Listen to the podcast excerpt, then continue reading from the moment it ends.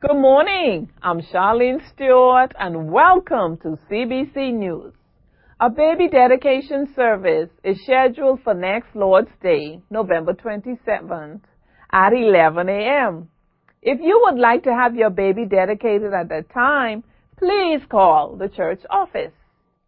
The Boxing Day luncheon is coming on December 26th. Prayerfully considered now how you may be able to help. Please see the flyer in today's bulletin for details. It's that time of the year again, and six men are needed to fill vacancies left by deacons who are completing their term in the next few weeks. Prayerfully consider who you will nominate and confirm their willingness to serve. Nomination forms are available in the foyer. Forms should be turned into the office or any of the pastors.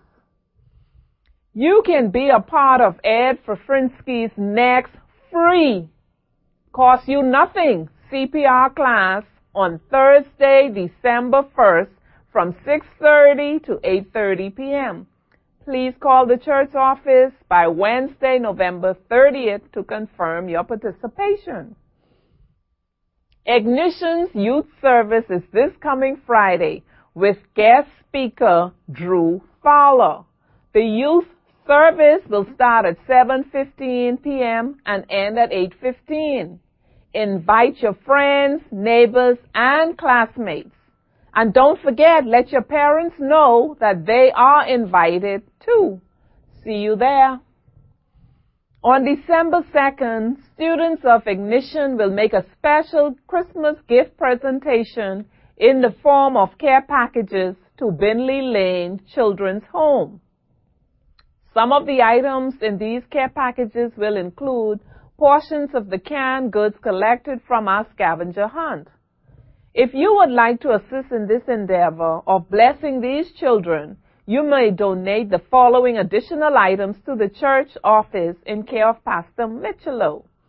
These items are deodorant, rubbing alcohol, Dove soap, Lysol spray, juice, cookies, Rice Krispies, cheese and crackers, and jello. Whatever you can do will be greatly appreciated. And now for a Selah moment taken from 2 Corinthians chapter 2 verses 14 and 15.